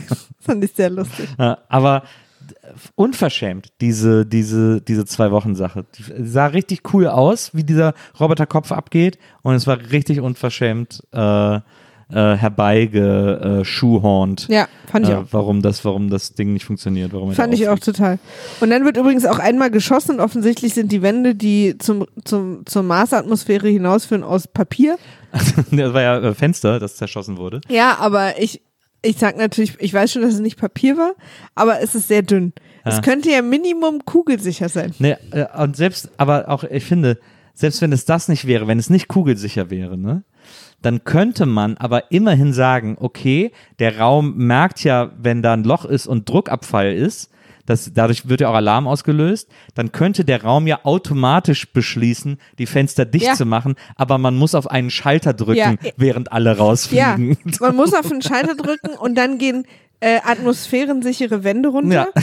Meine Idee einfach, lasst diese atmosphärensicheren Wände doch immer da.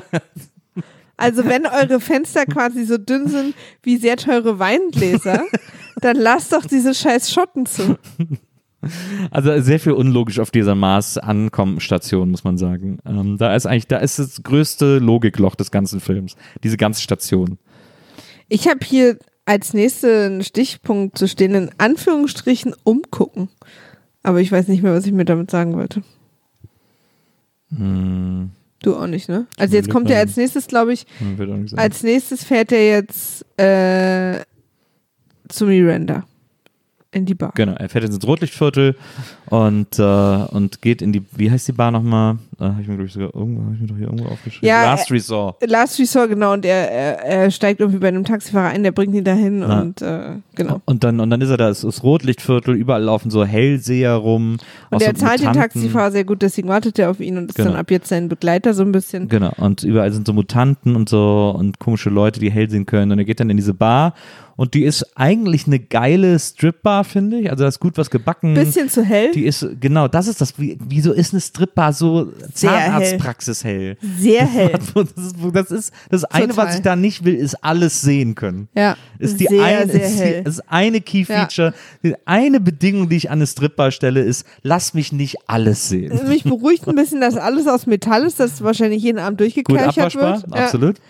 aber das ist wirklich, also das ist so der nächste bitte. das brauche ich auch gar nicht. Aber, die, aber läuft guter Sound, irgendwie, die Frauen sehen alle aufregend aus. Äh, es wird viel getanzt, eine dreibrüstige Frau bietet sich an. Ähm, also für eine Stripper wird einem da einiges geboten, muss ich sagen. Für dich ist ja sowieso, glaube ich, 80er Jahre Style immer aufregend. 80er Jahre? Style Ach so, ja, das bei stimmt. Frauen. Ja, das stimmt. Das ist so. Finde ich gut. Ich glaube, das ist immer so, woher, wo man so aufwächst, was man dann so, Kann sein. was einem klar. gefällt. Ja. Ähm, dort trifft er auf die Frau, die er am Anfang des Films im Traum gesehen hat, Melinda. Na, Und Melinda greift Miranda ihn. oder Melinda? Melinda. Ah, ja. Melinda greift ihn sofort an den Penis und sagt, womit hast du den gefüttert? Und er sagt Blondin. Das ist ein guter Und das fand ich jetzt gut. guter Ja. Das fand ich in der Situation Für, für eine seltsame Frage eine sehr gut seltsame Ja, Antwort. total. Also vor allen Dingen, weil er auch gerade überhaupt nicht weiß, was seine Realität ist und seine Identität Na. und so, ist, finde ich das auch eine gute Antwort. Fand ich auch. Ähm, was mich bei ihr so ein bisschen stört, ist, dass sie quasi immer, sobald einer vermutet, dass er nicht ehrlich ist, misstraut sie ihm sofort. Ja, Also das geht die, den ganzen Rest des Films, das ging mir tierisch auf die Ketten. sie ist halt spröde, ja, stimmt, er hat sich eine Spröde, äh, athletisch. ja, athletisch spröde, aber er hat aggressiv ausgelassen, aber ähm, was war das andere? Aber sie- Na, egal. Ja. Ähm, genau, und dann, ähm, ich weiß es jetzt gar nicht, die sind dann, glaube ich, in irgendeinem Hotelzimmer, wo dieser Arzt dann kommt. Ja, es geht dann Ah, so nee, hin und sie, her. er streitet sich mit Melinda und sie Ah, schmeißt ja. ihn raus und er geht dann irgendwo hin, ich weiß jetzt nicht, das ist wahrscheinlich Ins sein Hotel, glaub ich, so, Hotelzimmer, ins, ne? ins genau. zurück. Und da kommt dann der Arzt, der ihm sagt, sie sind gerade nicht, äh, sie sind gerade, das ist hier alles nicht er wahr, sondern sie sind gerade in diesem Traum, sie sind Ja. immer noch, sie sitzen bei uns im Stuhl bei Recall Ja. Und ähm, und ich, sie, wir kriegen sie nicht raus. Ich würde sie da gern rausholen, aber sie müssen mit mir zusammenarbeiten. Dann kommt auch Laurie, also seine vermeintliche Frau, und sagt, lass dir von dem Arzt bitte helfen und so. Und er äh, droht dem Arzt halt, will ihn erschießen und, und der Arzt sagt, wenn sie mich jetzt erschießen, dann äh, äh, kann ich ihnen nicht mehr helfen und dann werden sie lobotomisiert oder so, weil sie Ja. sind, das, was hier gerade passiert, ist nicht real, sondern sie sitzen auf dem Stuhl bei Recall immer Ja. noch. Ja. Und er glaubt es nicht und erschießt ihn, dann gibt es einen Kampf und dann gibt es eine Sache, die ich nicht verstehe, weil es gibt eine Tür in diesem Raum und die hat auch keiner abgeschlossen und trotzdem kommen die Bösen einfach mit einer riesen Bombe durch die Wand explodiert. Wie mit so einem Wrecking Ball. Und dann gibt es da auch irgendwie einen Fight, und dann gibt es auch einen Fight zwischen Laurie und Melinda. Ah, Quasi Melinda kommt zurück. Äh, Traum versus Real Life und wir wissen aber nicht, was ist was. ja. Und, äh, und die, da werden, also es gibt wahnsinnig viele Headshots, Leute werden mit Headshots erschossen. Ja. Unter anderem auch Laurie. Ja, und aber immer so, dass du vorne die, die Patrone drin noch siehst. Die kommt durch die Stirn noch nicht durch, durch den Stirnknochen. Hm. Geht nicht. Stirnknochen. Ja, okay. ja, und aber jedenfalls dieses durch die Wand explodieren fand ich ganz geil. Das stimmt. Auch ein interessanter Trivia-Fact. Wir sind ja am Anfang auf der Erde, Ja. übrigens in Texas. Äh, auf der Erde ist überall Coca-Cola-Werbung und auf dem Mars überall Pepsi-Werbung. Stimmt.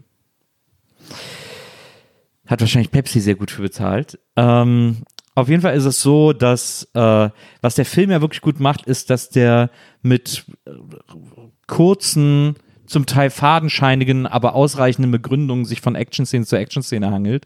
Absolut. Ähm, und gute Action-Szenen. Absolut, finde ich auch. Und Das Einzige, was mir nicht gefallen hat, und da war ich so ein bisschen meh, aber es hat sich später, finde ich, äh, gebessert.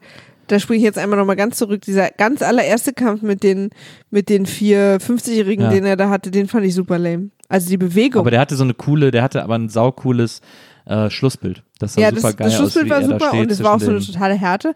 Aber das Geboxe sah total so behäbig und langsam. aus. ich glaube, die vier Dudes waren einfach keine guten Das Stuntleute. war auch so seltsam Bud Spencer iri- inspiriert, weil er auch so eine Fand Kopfnuss macht, wo und die das fand ich Köpfe später, wa- zusammenschlägt. waren so. die viel knackiger und härter, Ja. die Kämpfe. Na, auf jeden Fall ist, sie hauen dann ab aus dem Hotel und landen dann beim Widerstand auf dem Mars, äh, weil es auf dem Mars auch so einen Widerstandsdude gibt. Und bei denen landen sie dann, weil äh, äh, Melinda natürlich auch zu denen gehört.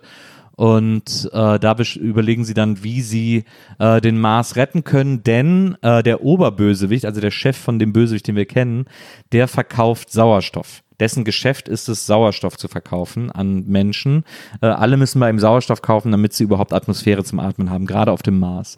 Und äh, wir lernen so, dass das so sein Business ist. Und, äh, und dann ist äh, Schwarzenegger bei diesen Widerstandsleuten in der Geheimzentrale und da trifft er dann den Oberwiderstandskämpfer, der im Bauch eines anderen Widerstandskämpfers lebt. Oder also am so, Bauch. so ein Mutant an dem Bauch dran. Und der ist so ein Opa-Baby. Genau, der ist so ein Opa-Baby, so ein, so ein weises Baby. Und der ist so ein Baby, was im Bauch lebt eine Opa-Stimme hat. Genau. Und der kann so, wenn der ihm die Hand gibt, irgendwie in seine Gedanken rein und auch in seine Erinnerungen rein, in die, an die Genau, weil immer er wieder- selber nicht rankommt. Weil immer wieder gesagt wird, in deinem Kopf ist irgendeine super krass Genau. wichtige Info. und da checken sie dann, die Info ist nämlich, die Py Darf ich noch eine Sache kurz Ja. sagen? Und der Ober-Oberbösewicht sagt auch die ganze Zeit, dass er nicht sterben darf. genau. Und die Info ist, ähm, die Pyramiden, die es auf dem Mars gibt, sind von Aliens gebaut.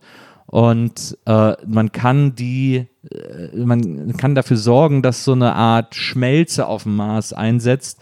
Ähm, die, äh, also es steht da alles bereit und auf Knopfdruck kann eine Atmosphäre auf dem Mars entstehen. Es gibt in den Pyramiden riesen Maschinen, äh, die quasi gestartet werden könnten, um Sauerstoff zu weil die erzeugen. Pyramiden auf einen riesen Gletscher gebaut sind und diese Maschinen sind so heiß Hitzestäbe und die, Die würden dann in diesen Gletscher den genau. und, und der Sauerstoff, der dann entweicht, könnte den Mars komplett äh, zu einer überlebbaren Atmosphäre machen. Daran hat der Ober-Oberbösewicht aber gar kein Interesse, weil er ja Luft verkauft. weil er Luft verkauft. Genau. Und das Baby fest äh, äh, ähm, Quaid an den Händen ja, und ähm, sieht das. genau. Und was ich aber so interessant finde, also es sieht, es kann quasi reingucken und seine Erinnerungen sehen, auch wenn Quaid die selber nicht hat. Ja. Also in dem Moment hat er sie dann auch, Ja.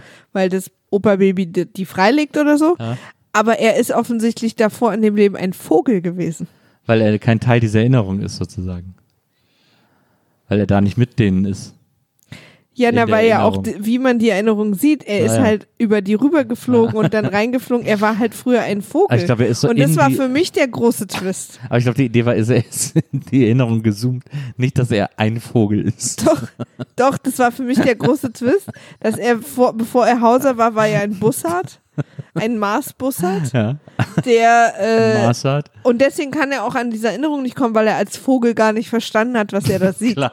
Das, ist- das ist natürlich Bird Brain. Das ist natürlich Na, immer das große Problem. Ja, aber Ja. wenn ich, aber ich meine, also das Narrativ ist, dass er ihn an, dass er das kleine Opa-Baby an den Händen fest Ja. und der quasi in seine Erinnerung Ja. reinkommt. Und was wir dann sehen, ist eine Perspektive, die durch einen Raum fliegt, Ja. unter einer Brücke durch, über. Menschen, durch so, also ich weiß nicht, was du im Leben noch so vorhast oder ob du denkst, du und ich sind nicht besonders trainiert, aber so kann kein Mensch sich bewegen. Aber es ist ja, die Idee war, glaube ich, also es gibt eine Unlogik in dieser Sequenz, aber die Idee dieses Fliegens war. Aber das ist eine andere als Ja. die, die ich habe. Ja, die Idee des Fliegens ist sozusagen der Zoom in die Erinnerung.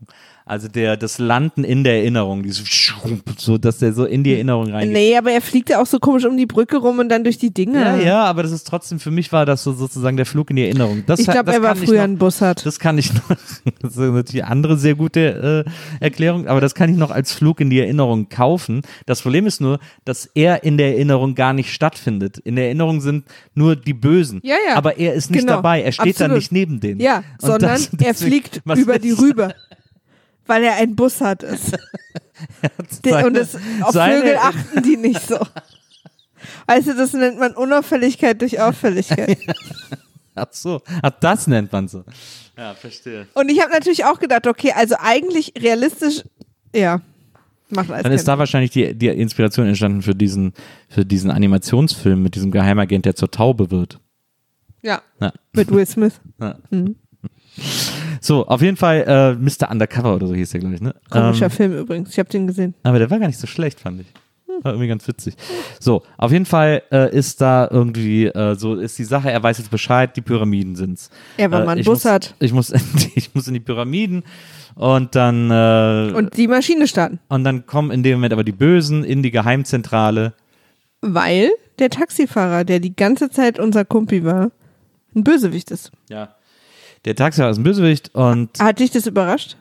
Äh, naja, ja, aber trotzdem war alles irgendwie in dem Film immer auf solche Überraschungen ausgelegt. Deswegen ich Mich gedacht, hat es mega überrascht. jetzt schon wieder Ich so habe überhaupt nicht damit gerechnet. Ja, Und ich fand es auch gar nicht so dumm. okay. Weil man, weil es ist einem nicht aufgefallen. Ja. Ob, vielleicht das ein bisschen rassistisch ist, dass es einem nicht aufgefallen ist? Also, dass man auf die Idee nicht gekommen ist? Ich nicht. Aber der Taxifahrer war auch ein Mutant und so. Übrigens super seltsame Szene, in der der Taxifahrer sein Mutantendasein revealed. Zeigt mal kurz seine Hand mit drei äh, Fingern. Ähm, aber sei es drum. Dann auf jeden Fall äh, sind sie in der Falle, weil der Taxifahrer hat irgendwie äh, revealed und dann kommen sie äh, zu den Bösen in die Zentrale und dann ähm, sieht der Oberbösewicht ein, dass äh, Schwarzenegger nicht kooperieren wird und äh, sagt, okay, dann frittiert ihnen die Hirne wieder zurück, äh, damit wir sie irgendwie, damit wir hier wieder den, den haben, der mein Helfershelfer ist, sozusagen. Also ist, habe ich das richtig verstanden im Film, dass Arnold Schwarzenegger eigentlich ein Bösewicht war, bis er verändert wurde. Ich glaube ja, aber also er ist, ja. Dass er auch schon, als er die infri infri infiltriert hat, ja. auch schon böse war? Als er wen infiltriert hat. Nein, also er war doch Hauser. Ja. Und Hauser ist ein Böse und der beste Kumpi vom Oberchef gewesen. Ja. Deswegen wollte auch der Oberchef immer nicht, dass er stirbt, weil es war sein bester Freund. Ja. Und hat dann Hauser, hat, hat quasi der Oberchef Hauser schon die, die Erinnerung verändert und dann in diese Rebellengruppe geschickt? Ja. Oder ja, ja. ist er in die Rebellengruppe noch als Hauser gegangen? Nee, ich glaube da. Äh, ja, klar, als Hauser. Er war ja immer Hauser vorher. Ja, ist er in die Rebellengruppe schon als Quaid gegangen? Nee, als noch jemand anders. Nee. Also hat er, als er in der Rebellengruppe war am Anfang und auch mit Melinda zum Beispiel, die kennengelernt Ja, hat, ja. hat er dann nur so getan oder dachte er, hat, er schon quasi so. sein böses Ich schon nicht mehr gewusst? Ähm, das wissen wir nicht so genau, weil er könnte ja von den Rebellen dazu gebracht worden sein, zu dem Bösen zu gehen. Und der Böse hat ihn ja auch Gehirn frittiert. Und ihn dann als Quaid weiterleben lassen, weil der Böse ja dann gecheckt hat, dass er eigentlich zu den Rebellen gehört.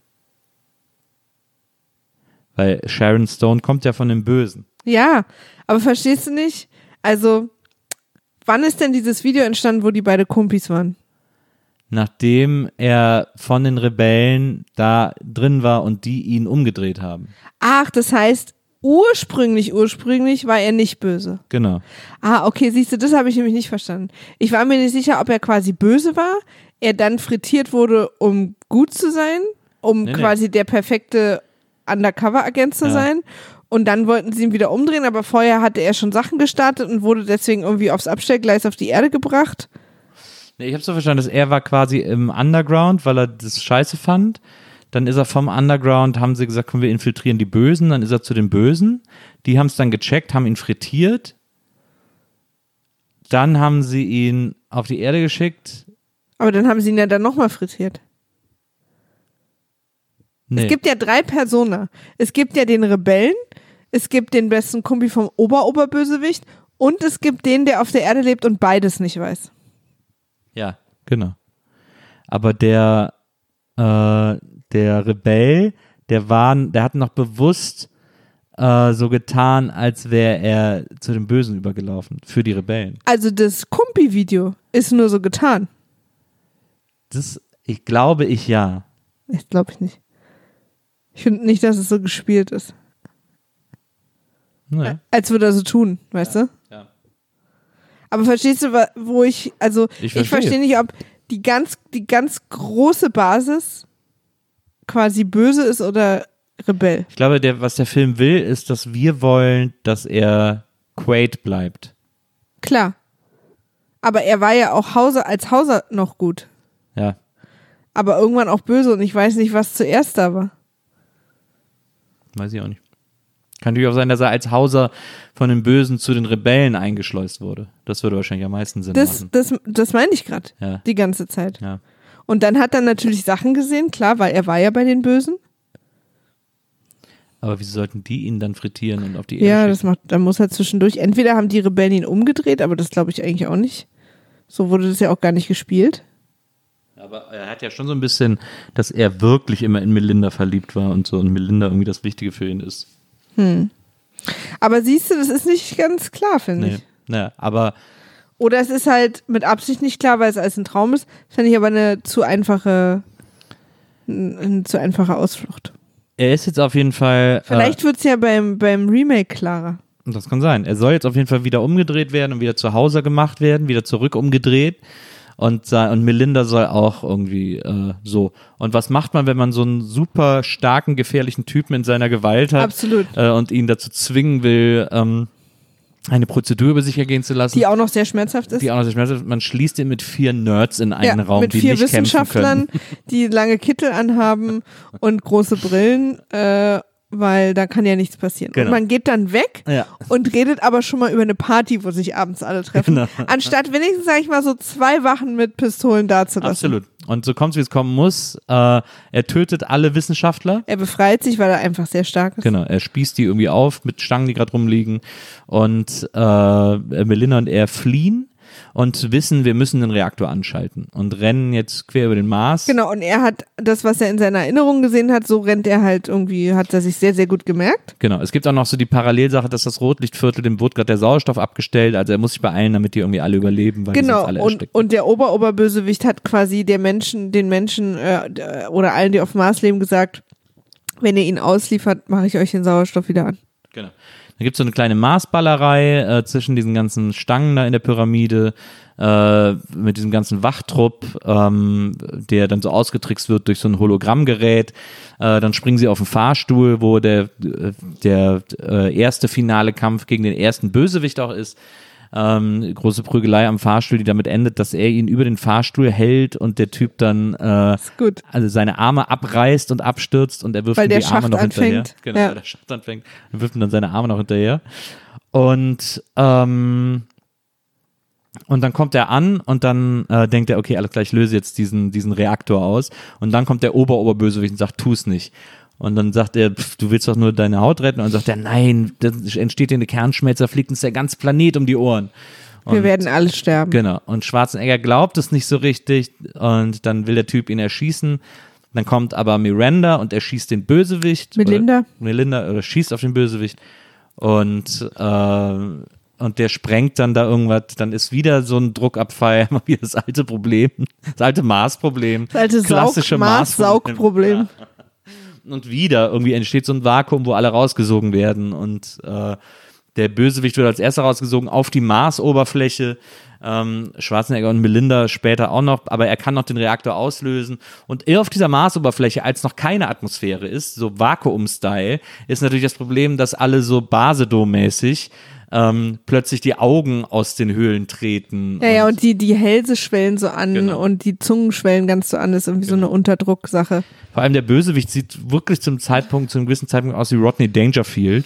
Ähm, und, äh, und irgendwann aber werden ihm die Augen aus dem Kopf gerissen. Sieht und so. fies aus.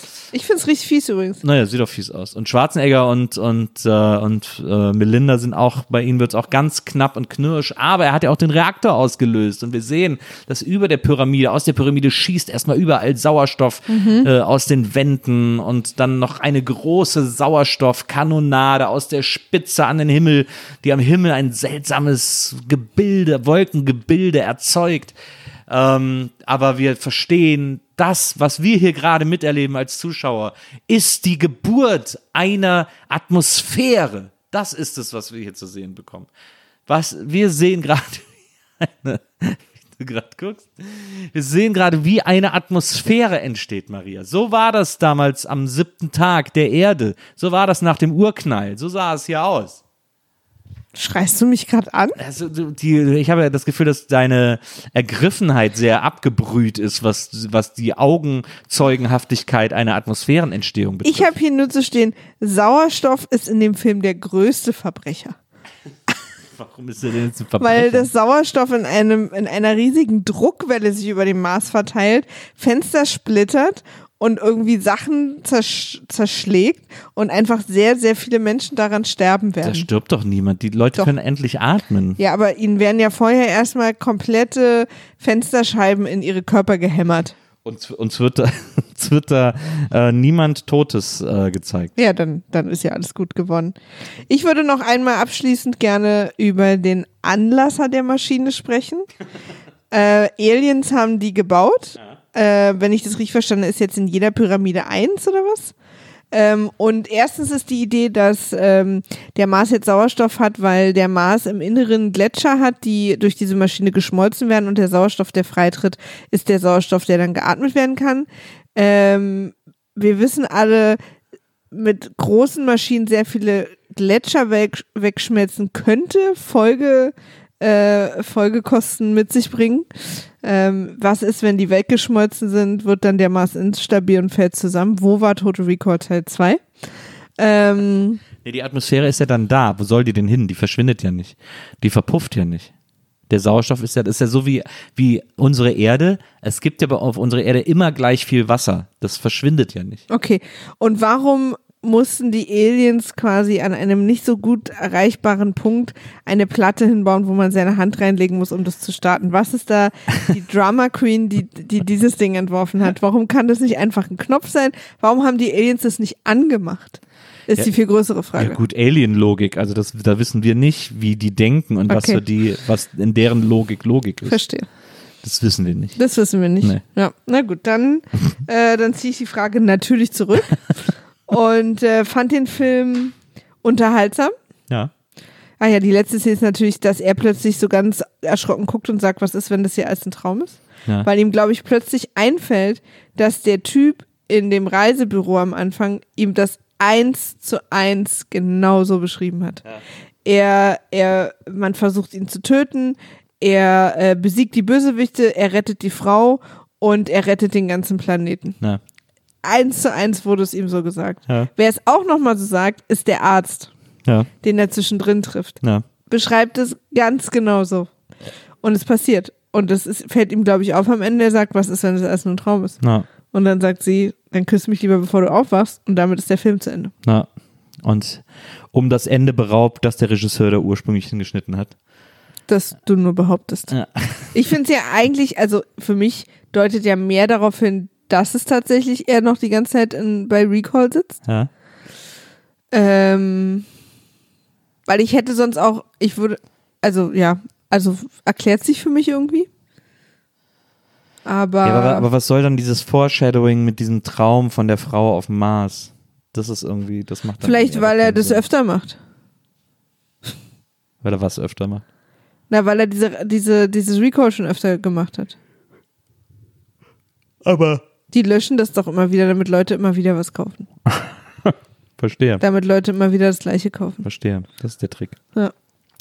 Weil sie können ja auch nicht endlos unterschiedliche Sachen programmieren.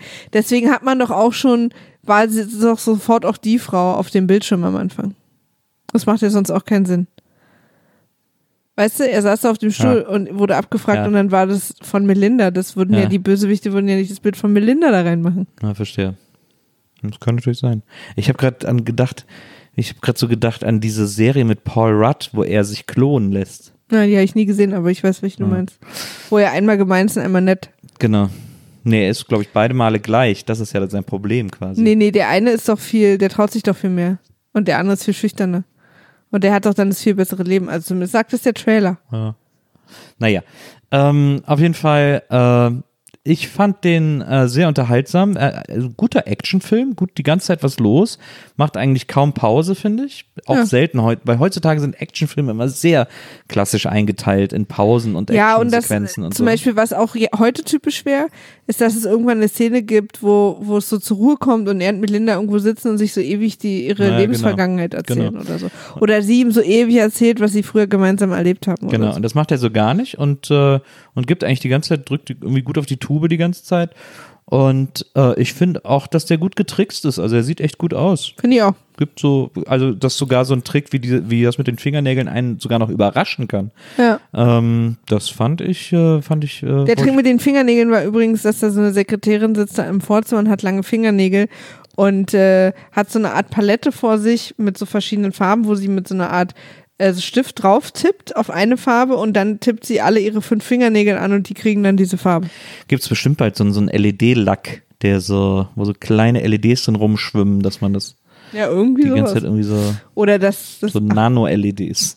Naja, Ja. sei es drum. oder dass es irgendwie durch so eine Art Magnetberührung die Farbe wechselt oder so Na. eine chemische Reaktion auslöst. Na, kann man, also kann man auf jeden Fall gucken, den Film. Der ist echt okay, wenn man den lange nicht mehr gesehen hat. Finde ich auch. Finde Äh, ich wirklich auch. Also Schwarzenegger ist wirklich super schlecht, muss man sagen. Äh, Aber das ist ja so ein bisschen sein Ding. diese Grimassen, die der ganze sehen, völlig Ja, der übertreibt aus. auch, finde ich, immer so Naja, doll. finde. Aber dafür ist der Film schön schnell und ich mag auch diesen Bösewicht-Schauspieler gern. Na. Beide eigentlich. Na, Sharon Stone ist super. na.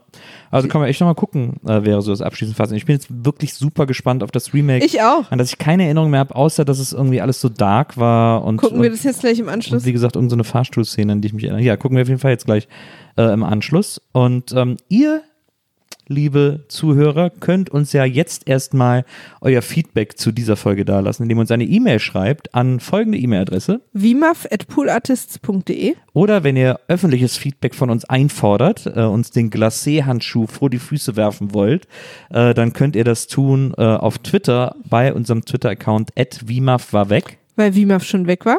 Und dann werden wir das da öffentlich ausfechten, natürlich, äh, so wie es unsere Art ist.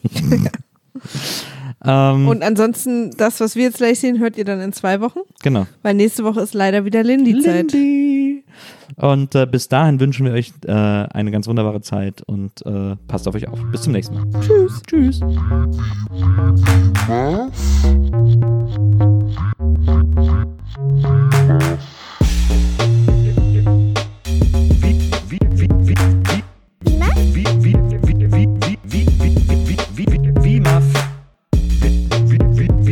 Wiedersehen, Wiedersehen, Wiedersehen macht Freude. Wiedersehen, Wiedersehen, Wiedersehen macht Freude. Vimaf? Wiedersehen, Wiedersehen, Wiedersehen macht Freude. Wiedersehen, Wiedersehen, Wiedersehen macht Freude. Vimaf?